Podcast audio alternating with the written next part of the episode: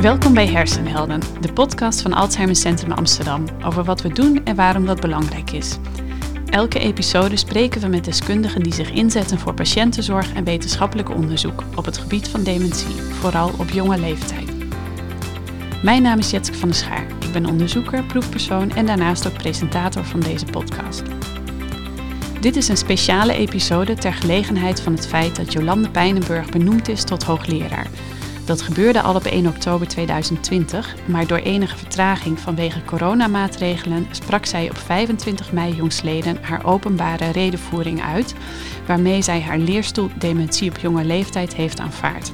Veel mensen denken dat dementie een ouderdomsziekte is, maar ongeveer 10% van de mensen met dementie in Nederland krijgt klachten voor hun 65ste. Dit zijn naar schatting 29.000 mensen. De invloed op hun leven is enorm het verlies van werk, grote veranderingen in privéleven en vaak ook de lange zoektocht naar een goede diagnose zetten alles op zijn kop. Jolande Pijnenburg wil hier verandering in brengen. Ze pleit voor een snellere en betere herkenning, juiste zorg voor mensen met dementie op jonge leeftijd en het ontrafelen van de oorzaak van hersenziekten die dementie veroorzaken. Hier is hoogleraar Jolande Pijnenburg. Meneer de rector, geachte aanwezigen. Er zijn meer sterren in het heelal dan zandkorreltjes op aarde. Deze zin las ik voor uit een boek over dinosaurussen aan mijn zoontje van vier, Lani. Ik vroeg me af wie dit geteld heeft en hoe. En eigenlijk vroeg ik me ook af of het waar is.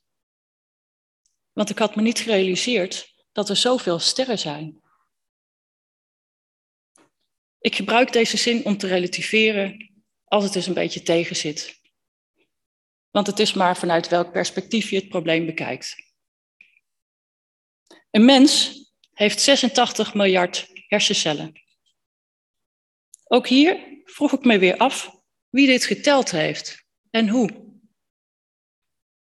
Met al die cellen samen wegen de hersenen van een gezond persoon 1400 gram bij mannen en 1300 gram bij vrouwen. Maar een persoon die is overleden aan dementie, bij die persoon wegen de hersenen nog zo'n 1000 gram of zelfs minder. Dementie. Iedereen is er bang voor om het te krijgen. Het beeld dat je voor je ziet bestaat meestal uit de oudere, hulpeloze, kwetsbare mens. De vergeetachtige, gedesoriënteerde, de verwarde. Ontluisterend. Hij heeft zijn autonomie verloren en zijn lot is in handen van liefdevolle verzorgers. Dementie zelf is geen ziekte. Dementie is een eindstadium van een ziekte. Meerdere ziektes die leiden tot een algemeen verlies van je cognitieve functioneren. En meer dan dat, verlies van je emotionele en gedragsmatige functioneren. Zo wordt dementie vaak gezien als een algemeen gegeneraliseerd verlies door een hersenziekte die al veel eerder in de hersenen begint. Zo'n 20 tot 30 jaar eerder ontstaan de eerste eiwitophopingen in of naast hersencellen, zoals bij de ziekte van Alzheimer of frontotemporale dementie. Als de ziekte begint, zijn wij er nog niet bij. Niemand is erbij. Niemand merkt het. Hij zelf ook niet. Het gaat immers maar om een paar hersencellen. En in de meeste gevallen weten we niet waarom het begint en hoe het begint. En waarom het bij de een wel begint en bij de ander nooit begint. Er zijn 290.000 mensen met dementie in Nederland. En hoeveel mensen zijn er met dementie op jonge leeftijd? Zij zijn niet geteld. Wat is het eigenlijk? Met dementie op jonge leeftijd wordt niet bedoeld dementie die bij kinderen voorkomt. Althans, niet als je onder kind iemand tussen de 0 en 18 jaar verstaat. Maar er zijn ouders die kunnen zeggen: Mijn kind heeft dementie. Waarbij het kind 30 kan zijn en de ouder 55. Of het kind 55 en de ouder 80. We spreken in het algemeen van dementie op jonge leeftijd als de eerste symptomen voor het 65ste jaar aanwezig zijn. Mensen met dementie op jonge leeftijd hebben als groep met elkaar gemeen de enorme consequenties die die dementie op die leeftijd heeft. Het verlies van hun werk, het niet meer goed kunnen uitvoeren van hun hobby's, het veranderen van hun rol als geliefde, het veranderen van hun rol als ouder van hun opgroeiende kinderen. En vaak ook het lang zoeken naar een diagnose, meerdere jaren lang. Ik citeer een uitspraak van een patiënt. Als je een diagnose dementie krijgt, terwijl je in de bloei van je leven bent, dan komt je leven in een heel ander perspectief te staan. Er zijn wel schattingen over het aantal mensen met dementie op jonge leeftijd in Nederland. Op basis van de oudere literatuur wordt dat aantal geschat op 14.000 tot 17.000 mensen in Nederland. Maar het werkelijke aantal ligt waarschijnlijk hoger. Uit epidemiologisch onderzoek blijkt dat ongeveer 10% van de mensen die dementie krijgt, de eerste symptomen voor hun 65ste jaar heeft. 10% van 290.000 is 29.000. Dat is in de orde van bijvoorbeeld het aantal MS-patiënten in Nederland. Waarom is het belangrijk om jonge mensen met dementie als groep te erkennen? Wat is het belang van mijn leerstoel? Naast de psychosociale factoren die ik al noemde en die zich vooral moet vertalen naar passende zorg voor deze groep, is dementie op jonge leeftijd anders. Waar de ziekte van Alzheimer en vasculaire dementie op oudere leeftijd de meest voorkomende boosdoeners zijn, zijn dat bij dementie op jonge leeftijd de ziekte van Alzheimer, frontotemporale dementie en een aantal relatief zeldzame ziektes, zoals corticobasale degeneratie en semantische dementie. De symptomen die we zien zijn vaak meer geïsoleerd dan gegeneraliseerd. En dit hangt weer samen met de selectieve aantasting van specifieke hersengebieden. Bovendien is dementie op jonge leeftijd vaker erfelijk. Met deze gegevens in de hand wil ik op weg om de ziekte sneller klinisch te herkennen en om de oorzaak van de ziekte vast te stellen, zodat we uiteindelijk behandeling mogelijk kunnen maken. Juist in deze jonge vitale groep mensen die relatief weinig last heeft van andere ziekten die je vooral bij de ouderdom ziet, zoals diabetes. Waarbij we ook juist van de erfelijke vormen veel kunnen leren. Omdat we daar wel bij kunnen zijn als de ziekte begint. Het is daarom goed om even stil te staan bij waar we vandaan komen, waar we nu staan en waar we naartoe willen gaan. In de afgelopen jaren hebben Esther Koedam, Eva Lauwersheimer Antoinette Keulen, Hulja Ulegut, Alice Singleton en Rick Ossekoppelen bijgedragen aan gedetailleerde beschrijvingen van de klinische syndromen die we zagen bij frontotemporale dementie en de ziekte van Alzheimer op jonge leeftijd. Zo vonden wij dat bij één op de drie jonge patiënten met de ziekte van Alzheimer niet vergeetachtigheid op de voorgrond staat, maar symptomen op het gebied van de taal, het gedrag of het zien. Ze kunnen bijvoorbeeld niet goed meer op woorden komen en gaan haperend spreken. Of ze hebben al drie nieuwe brillen geprobeerd, maar de oogarts kan niets vinden. Toch schenken ze telkens de koffie naast het kopje in en hebben ze de grootste moeite om bij de bijenkorf hun voeten op de roltrap te plaatsen. Weer een andere groep wordt prikkelbaar, ontremd, apathisch of dwangmatig, terwijl het met dat geheugen best nog wel goed zit. Dit zien we bij de gedragsvariant van de ziekte van Alzheimer. Van frontotemporale dementie, vroeger ook wel de ziekte van Piek genoemd, wisten we al dat deze ziekte niet met vergeetachtigheid begon. Nee, de uiting van deze ziekte is het verlies van unieke kenmerken die een mens tot mens maken. Verlies van het vermogen om aan te voelen hoe een ander zich voelt, mee te voelen en te helpen, te troosten. En het verlies van het vermogen om in te schatten hoe een ander redeneert, dat noemen we sociale cognitie.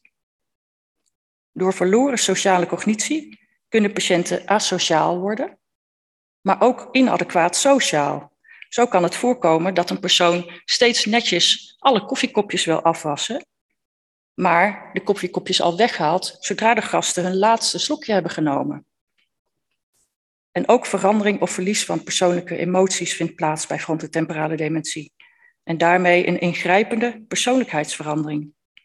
Logisch dat in deze situatie nogal eens aan een psychiatrische ziekte wordt gedacht. Welmoed Krudop, Flora Gossink en Jort Vijverberg hebben er veel aan bijgedragen dat we ondanks de grote overeenkomsten tussen frontotemporale dementie en psychiatrische aandoeningen toch handvatten hebben geschapen voor dit onderscheid.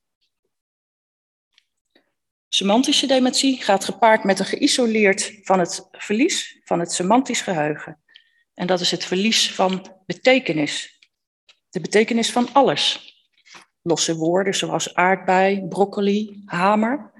Abstracte begrippen zoals wiskunde, zwaartekracht. Het geluid van een fietsbel. Het gevoel van een tinteling in een been. Het geheugen voor gebeurtenissen van alle dag blijft behouden. Deze ziekte nestelt zich vooral in de linker slaapkwap. Maar hoe zit het dan met een selectieve aantasting van de rechter slaapkwap?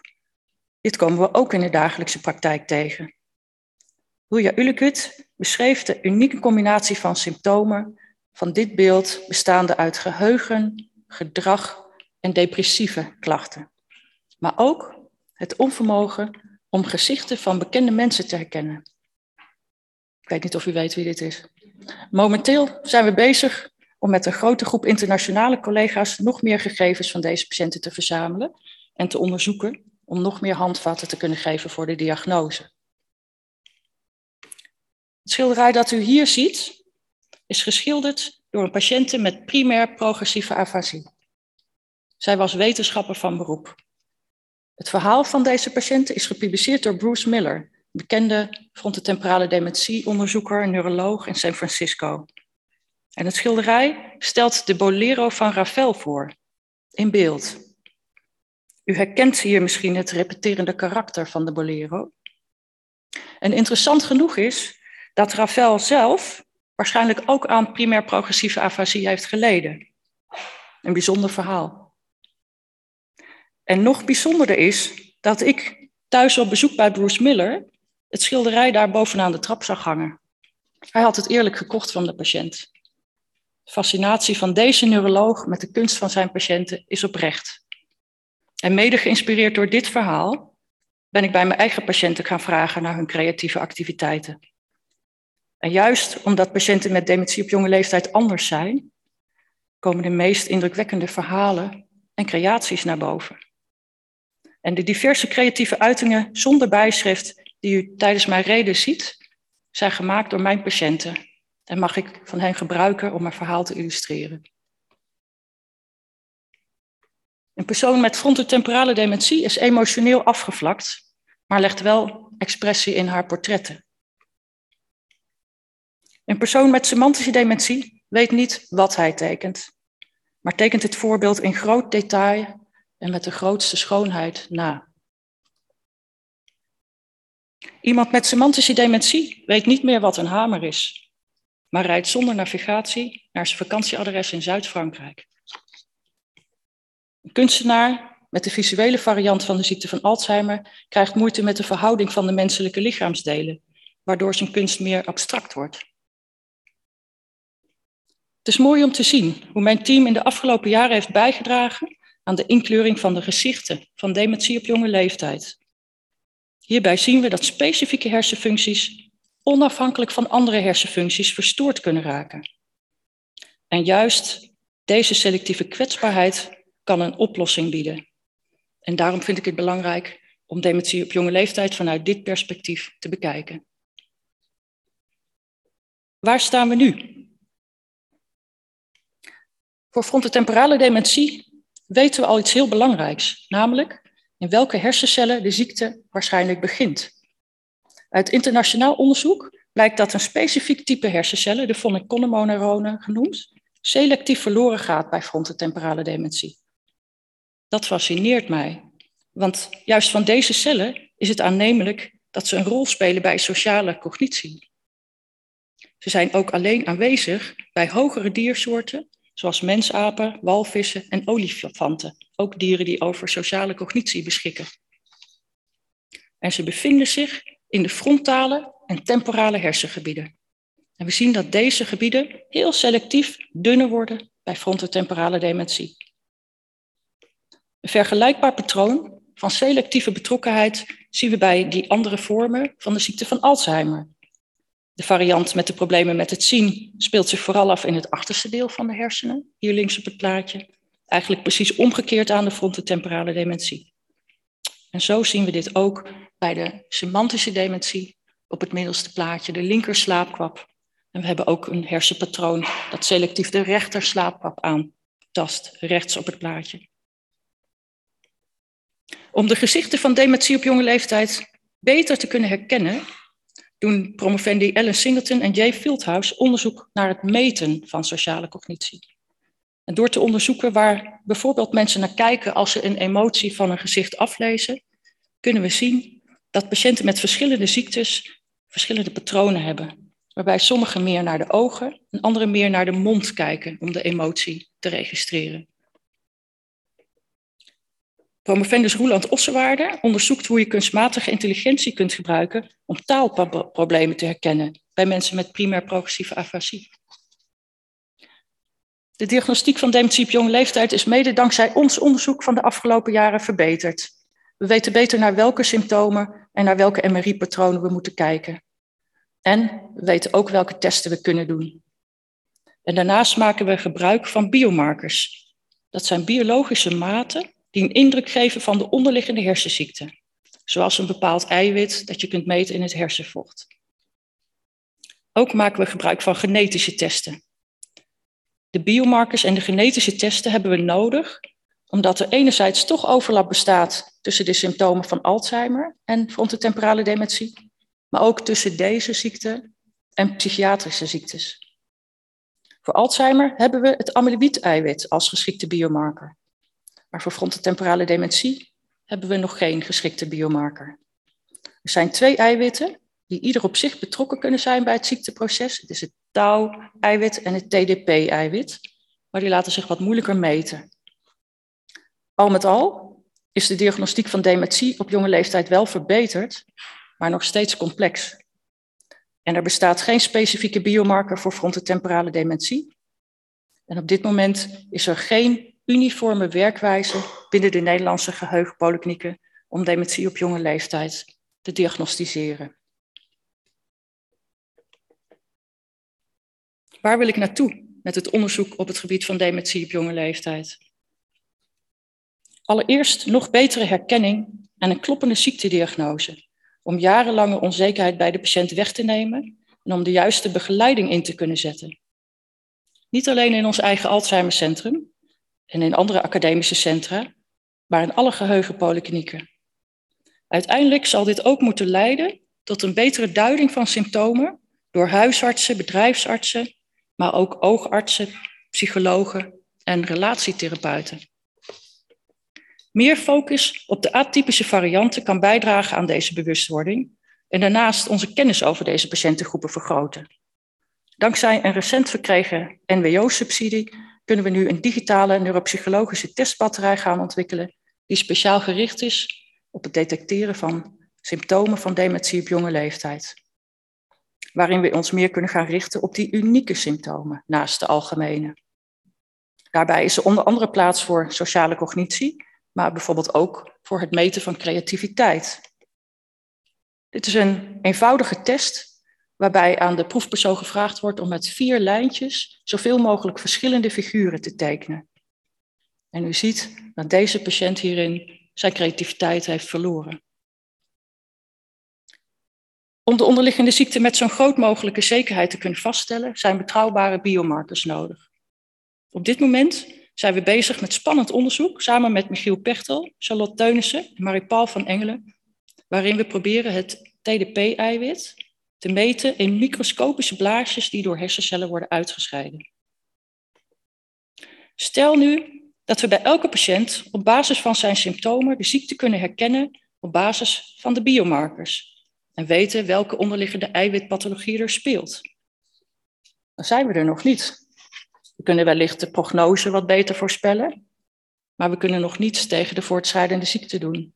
Er is gerichte behandeling nodig. Een van mijn patiënten met semantische dementie, die ik vele jaren gevolgd heb tot aan zijn dood, heeft me bij aanvang van elk consult gevraagd: of er al behandeling was voor zijn ziekte. Aanvankelijk legde ik geduldig uit hoe de zaken ervoor stonden. Later werden mijn antwoorden wat korter. Nog wat later werden zijn vragen wat korter. Maar ik begreep maar al te goed wat hij bedoelde. Er kwamen Alzheimer-medicijnen in het nieuws, maar voor hem was er niets. Omdat er geen medicijnen zijn, wordt er in onze maatschappij een positieve draai gegeven aan leven met dementie. We hebben dementievriendelijke gemeentes. Maar leven met dementie doe je niet vrijwillig. Dat doe je omdat er geen keuze is. Het is roeien met de riemen die we hebben. Als ik denk aan leven met dementie, dan denk ik nog altijd aan die hersenen die nog maar duizend gram wegen. En dan voel ik mij geroepen om vanuit mijn positie bij te dragen aan een oplossing. Het zou geweldig zijn als een toekomstige TDP-remmer voorgeschreven kan worden aan mensen met een bewezen verandering in de sociale cognitie en aanwijzingen voor onderliggende TDP-eiwitpathologie in de hersenen. In een fase waarin je hersenen niet nog maar duizend gram wegen. In een fase dat er nog behandelperspectief is. Nog mooier zou het zijn als we het mechanisme achter de TDP-veranderingen kunnen blootleggen en de zieke hersenen op lokaal niveau kunnen behandelen. In onderzoek dat we hebben opgezet met Guus Smit en zijn team nemen we bij overleden patiënten met frontotemporale dementie via de Nederlandse Hersenbank een huidbiopt af. En terwijl de patholoog onderzoekt welke afwijkende eiwitvormen in de hersenen aanwezig zijn, Annemieke Rozenmuller, worden van diezelfde patiënt de huidcellen in het stukje huid in leven gehouden en omgevormd tot stamcellen. Dat is heel knap. Deze stamcellen kunnen vervolgens weer worden opgekweekt tot hersencellen. En zo kunnen we tijdens die groei van die hersencellen hun functie bekijken en onderzoeken welke processen voorafgaan aan de abnormale eiwitvorming die hersencellen laat afsterven en hersenfuncties laat uitvallen. Senior onderzoeker Anke Dijkstra wil de komende jaren onderzoeken waarom het TDP-eiwit juist in de von sneller klontert. Deze bevindingen zijn cruciaal voor het begrijpen van de ziekte en het ontwikkelen van gerichte therapie. En op dezelfde manier kunnen we ook naar de ziekte van Alzheimer kijken. Huidige medicijnstudies richten zich veelal op die generieke dementie, het algehele verlies van cognitieve functies. En ook richten zij zich veelal op een generiek eiwit, het amyloïd-eiwit, dat ook wel het Alzheimer-eiwit wordt genoemd. Omdat er na vele studies twijfel blijft bestaan of de therapie tegen het amyloïd-eiwit de patiënt wel helpt, wordt door sommigen geopperd dat er maar geen geld meer moet worden besteed aan medicijnonderzoek tegen Alzheimer. Het denken over deze algemene eiwitpathologie is in mijn ogen dominant geworden, waarbij uit het oog wordt verloren dat de ziekte van Alzheimer net zoals frontotemporale dementie, in unieke hersengebieden kan beginnen. En dat het ook hier mogelijk is dat ziekteprocessen in specifieke lokale hersencellen het begin vormen, los van het amyloïd-eiwit. En dus dat mensen met dementie op jonge leeftijd hier de sleutel kunnen zijn. Vervolgonderzoek dat we in petto hebben, richt zich naast frontotemporale dementie dan ook op de ziekte van Alzheimer op jonge leeftijd. Door een combinatie van eerste symptomen, MRI-beelden en pathologisch onderzoek van het hersenweefsel kijken we waar en hoe de ziekte begint en hoe deze zich verspreidt. We maken daarbij gebruik van single-cell sequencing, transcriptomics, proteomics, allemaal moderne technieken waarmee je kunt vaststellen welke cellen bij het ziekteproces betrokken zijn en waar het misgaat met de eiwitvorming die geprogrammeerd is in het DNA. En zo kunnen we als het ware een driedimensionale afbeelding, kaart van de hersenen maken, met de daarin verlopende ziekteprocessen vanaf het begin. En deze wetenschap kan vervolgens aanzetten tot het ontwikkelen van therapie. Wat is er voor nodig om mijn toekomstdroom te laten uitkomen? Ik denk aan samenwerking, inspiratie en middelen. Ik prijs me gelukkig met de vele samenwerkingsverbanden waar ik in de afgelopen jaren aan mee heb mogen bouwen. Allereerst de samenwerking met de patiënten om wie het gaat. Bij mensen met dementie op jonge leeftijd die in de kracht van hun leven getroffen worden door een hersenziekte, zie ik vaak een grote motivatie om mee te doen aan wetenschappelijk onderzoek. Ook hun partners, de mantelzorgers, leggen vaak de vinger precies op de verkeerde, op de zere plek. De ziektes vanuit hun perspectief bekijken helpt ons om de juiste onderzoeksvragen te stellen. Binnen het landelijk pre-code onderzoek, geïnitieerd door Marjolein de Vught, worden mensen met dementie op jonge leeftijd nu gelukkig wel geteld. Wiesje van der Vlier leidt de registratie van mensen met dementie op jonge leeftijd via de Nederlandse geheugenpolyklinieken. En in de komende jaren wil ik, voortbehoudend hierop, een landelijk dementie op jonge leeftijd cohort vormen, waaraan mensen in alle fasen van hun ziekte kunnen deelnemen. En ik denk bij het uitvoeren van het onderzoek niet alleen aan het afnemen van vragenlijsten of interviews, maar ook het afnemen van lichaamsmateriaal, zoals bloed, DNA. En ook kunnen we aan deze mensen vragen of ze bereid zijn hun hersenen na hun dood te doneren aan de Nederlandse Hersenbank, in het belang van wetenschappelijk onderzoek naar wat er in de hersenen gebeurt. Het kenniscentrum Dementie op jonge leeftijd werd 15 jaar geleden opgericht om de zorg voor mensen met dementie op jonge leeftijd te verbeteren. Het kenniscentrum heeft nauwe contacten met de Alzheimercentra en Alzheimer Nederland en FTD lotgenoten en initieerde recente oprichting van een consortium dementie op jonge leeftijd in Nederland. En met dit consortium willen we gezamenlijk opereren volgens een gezamenlijke onderzoeksagenda. Dementie op jonge leeftijd is de afgelopen jaren goed op de kaart van de politiek, de subsidieverstrekkers en de zorgverleners gezet. Daarnaast is er door collega's binnen Nederland, zoals de groepen van Christian Bakker, Raymond Koopmans en Marjolein de Vught, belangrijk onderzoek gedaan naar de psychosociale en zorgaspecten van dementie op jonge leeftijd. En de vorming van ons consortium biedt een mooie kans om biomedisch en psychosociaal onderzoek bij dementie op jonge leeftijd te verbinden. Zo kan ook binnen de ontwikkeling van zorgprogramma's rekening gehouden worden met de klinisch relevante symptomen van de individuele patiënt. Ook de samenwerking met de psychiatrie is voor mij belangrijk. Mensen met onbegrepen klachten, de arts herkent de dementie niet, worden naar de psychiater gestuurd. Als je niet uitkijkt, krijgen ze nog een psychiatrische diagnose ook. Want iedereen heeft wel eens een live event waar je somber van kan worden. Gelukkig heeft de oudere psychiatrie van GGZ Ingeest met haar wortels in de Valeriuskliniek een lange traditie van dementieonderzoek en is er oprechte aandacht voor de biologische achtergrond van neuropsychiatrische beelden.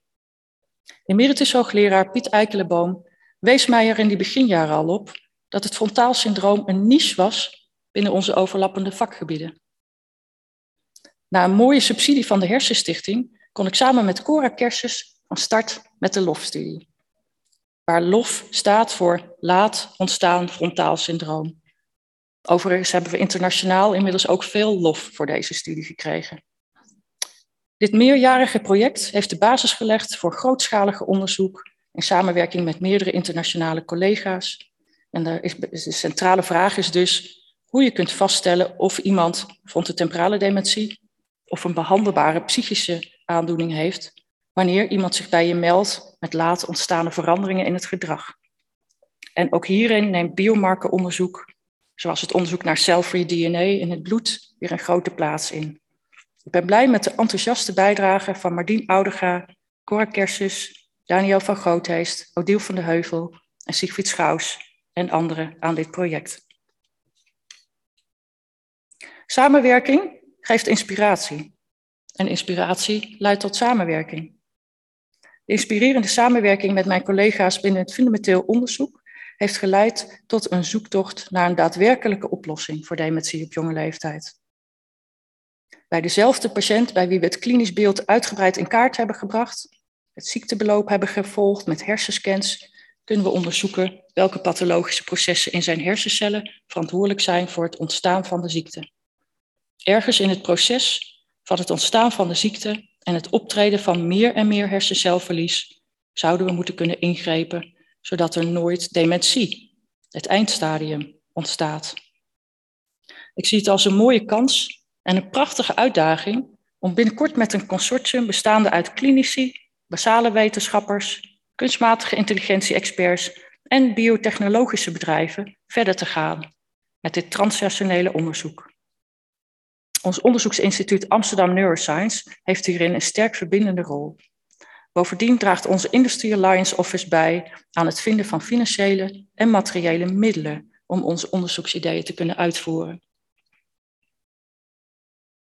Maar geloof ik nu echt dat je dit soort lokaal beginnende hersenziektes in de toekomst kunt behandelen? Want zelfs al heb je een oorzaak gevonden, hoe zet je vervolgens dan een gerichte behandeling in? Zouden we dit precisiewerk ooit kunnen uitvoeren? Ik kan niet in de toekomst kijken, maar ik geloof in de kracht van de ontwikkelingen in de wetenschap. En ik zie daar ook een exponentiële versnelling. Realiseert u zich dat ons wereldbeeld, letterlijk het beeld van de wereld en haar werelddelen, tot aan het einde van de 18e eeuw, is ruim 200 jaar geleden, niet compleet was. Talrijke gebieden, van Nieuw-Zeeland tot Hawaii, zijn met een ongekende precisie en een gedetailleerde schaal door kapitein James Cook in kaart gebracht. En nu voeren we driedimensionale cartografie uit op de hersenen. Het succesvol laten landen van een bemande raket op de maan in 1969 was mogelijk door besturing via een computer die minder rekenkracht had dan een moderne smartphone. Met de software van toen konden acht taken tegelijk worden uitgevoerd. Het is bijna onvoorstelbaar dat dit toch met precisiewerk gelukt is. En waarschijnlijk waren onze huidige precisieinstrumenten in die tijd onvoorstelbaar. Zo is er nu de CRISPR-Cas-technologie, waarvoor terecht de Nobelprijs is gegeven. Met deze techniek kunnen heel kleine stukjes in het DNA worden vervangen of ingebouwd. Deze techniek wordt in de plantenteelt al veelvuldig gebruikt. Ook bij dementie, vooral in erfelijke vormen, komt onderzoek op gang waarin CRISPR-Cas en andere vormen van gentherapie worden toegepast. En laten we ook niet vergeten dat precisietherapie sterk in ontwikkeling is in het kankeronderzoek, met grote effecten op de overleving van patiënten. Met een uitbreidend arsenaal kunnen specifieke tumoreigenschappen in het bloed worden gedetecteerd en de betreffende tumorcellen kunnen met toenemende precisie worden aangepakt. Het tot stand komen van ADORE, waarin onderzoek naar kanker en neurologische ziekten samengevoegd gaat worden, betekent een unieke kans om precisietechnieken tussen de beide onderzoeksvelden uit te wisselen. Met het tijdsbeloop van al deze ontwikkelingen in gedachten durf ik in een behandeling voor focale neurodegeneratiesyndromen een toekomstperspectief te zien. Ik heb het in mijn verhaal al vaker over het onderzoek van hersenweefsel gehad en hoe belangrijk dat is voor de wetenschap. Maar waar ik nog niet over heb gesproken, is het belang van hersenonderzoek na de dood voor de naaste van de patiënt. Dat maakt in mijn ogen onderdeel uit van de nazorg van de naaste na het overlijden van de patiënt. Ze krijgen te horen wat er definitief aan de hand was, waarom er bepaalde symptomen waren en hoe uitgebreid de ziekte was. Met dit onderzoek kan ook gecontroleerd worden of de diagnose klopt. Pathologisch onderzoek vormt een kwaliteitscontrole voor de arts, want van elke foute diagnose kunnen we leren. Met onze werkgroep postmortale diagnostiek heeft vriend, ervaringsdeskundige en filmmaker Michel Porot een film gemaakt voor nabestaanden, die te vinden is op de website van de Nederlandse Hersenbank. Het grote knelpunt is dat hersenonderzoek na de dood niet vergoed wordt door verzekeraars. Voor een goede kwalitatieve zorg van neurodegeneratieve ziekten is dat eigenlijk wel van levensbelang. En het bereiken daarvan staat bij mij hoog op de agenda. Maar een overleden persoon geldt niet als rechtspersoon. Het kan niet zonder een wetswijziging, krijgen we steeds te horen. Zou het dan een oplossing zijn om de kosten te declareren op de polis van de naaste? Want die is immers de belanghebbende. Ten slotte wil ik ook benadrukken dat bij dementie op jonge leeftijd het hele gezin getroffen wordt. Partners krijgen naast hun baan een rol als mantelzorger en kinderen worden van kind ineens volwassen. Laten we ook hen niet vergeten als het om dementie op jonge leeftijd gaat. In mijn ogen is meer steun voor hen gewenst. Partners van mensen met dementie op jonge leeftijd zouden door het verlies van twee banen tegelijk niet in de financiële problemen moeten komen. Ik waardeer het dat via VWS onderzoek is ingezet naar hoe groot dit probleem is en hoe het ondervangen kan worden. En ik prijs de inzet van Vivianne Theeuwen voor kinderen van mensen met dementie op jonge leeftijd. Onder andere door de organisatie van een kinderkamp en het maken van een digitaal platform waar deze kinderen elkaar kunnen ontmoeten.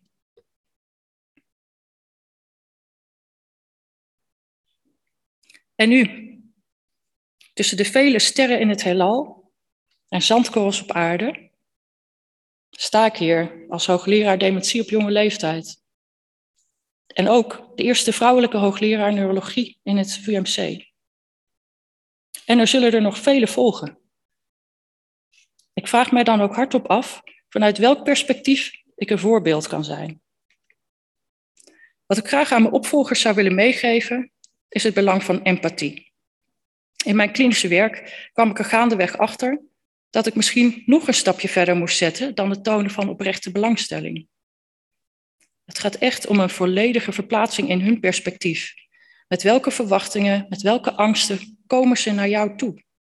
Hebben hun kinderen een dag vrij moeten nemen om met de auto naar het VMC te rijden?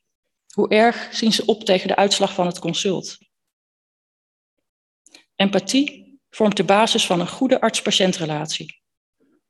Dat neemt niet weg dat je natuurlijk ook de regie moet nemen over het consult. Zeker bij de patiënt met een frontaal syndroom. Empathisch regresseren dus. De cognitieve en gedragsneurologie kent een relatief jonge geschiedenis en is min of meer gelijktijdig in de Verenigde Staten en Europa ontstaan na de splitsing tussen de neurologie en de psychiatrie in de Verenigde Staten. Neurologen zoals Norman Geschwind, Marcel Meselam, Jeffrey Cummings, Bruce Miller en David Neary hebben daar het verschil gemaakt. Hoewel we tegenwoordig meer denken in functioneel neuroanatomische netwerken dan in vaste anatomische lokalisaties, biedt het denken in cognitieve en gedragsmatige domeinen, die ieder geassocieerd zijn met specifieke hersengebieden, enorm veel houvast in het klinisch redeneren. Ik wil me daarom blijven inzetten om iedere neuroloog in opleiding te leren een goed cognitief neurologisch onderzoek te doen.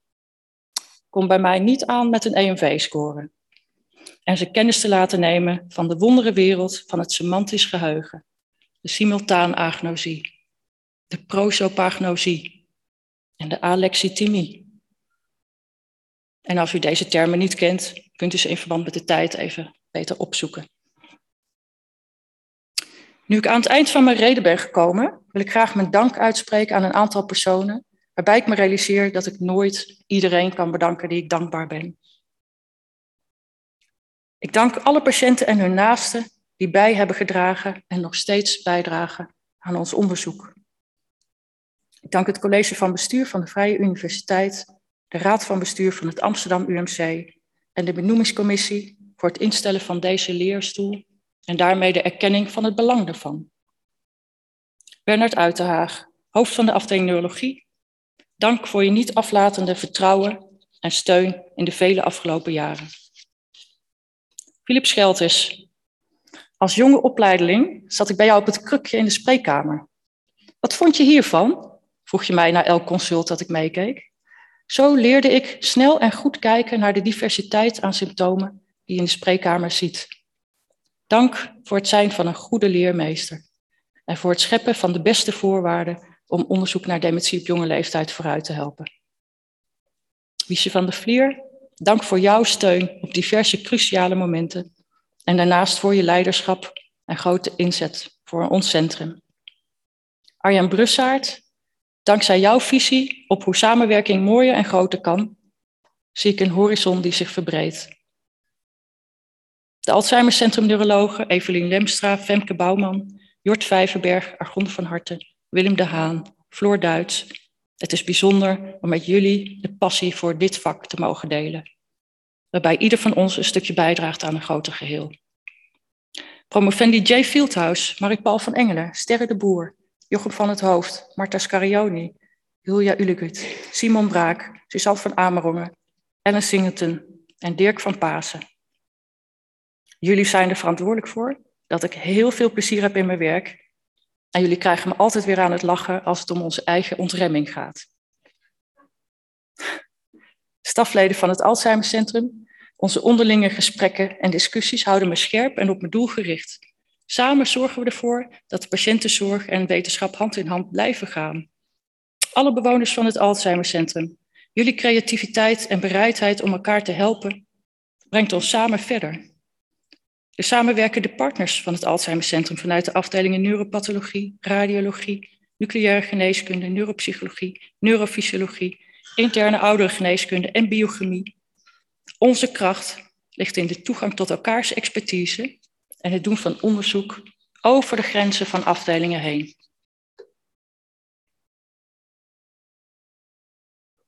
Alle neurologen, psychiaters, neuropsychologen, fellows en stagiaires en de dames van de Bali, die bijdragen aan de LOF-studie, het Social Brain Project en het Social Brain Lab. Onze patiëntbesprekingen zijn inmiddels een begrip en jullie inzet en creativiteit is grandioos. Ook dank aan het CTG-POC-team dat op christelijke feestdagen ook gewoon in actie komt. Guus Smit, dank voor het maken van het verschil in ons gezamenlijke FTD-onderzoek. Collega's nationaal en internationaal die bezig zijn met frontotemporale dementie en dementie op jonge leeftijd. Wat voelt het goed om samen te werken aan een groter doel? De collega's van Alzheimer Nederland en FTD-lotgenoten die een grote bron van inspiratie vormen. Dank aan de FTD-expertgroep die gedragen wordt door zoveel intrinsieke motivatie om iets voor frontotemporale dementiepatiënten te doen.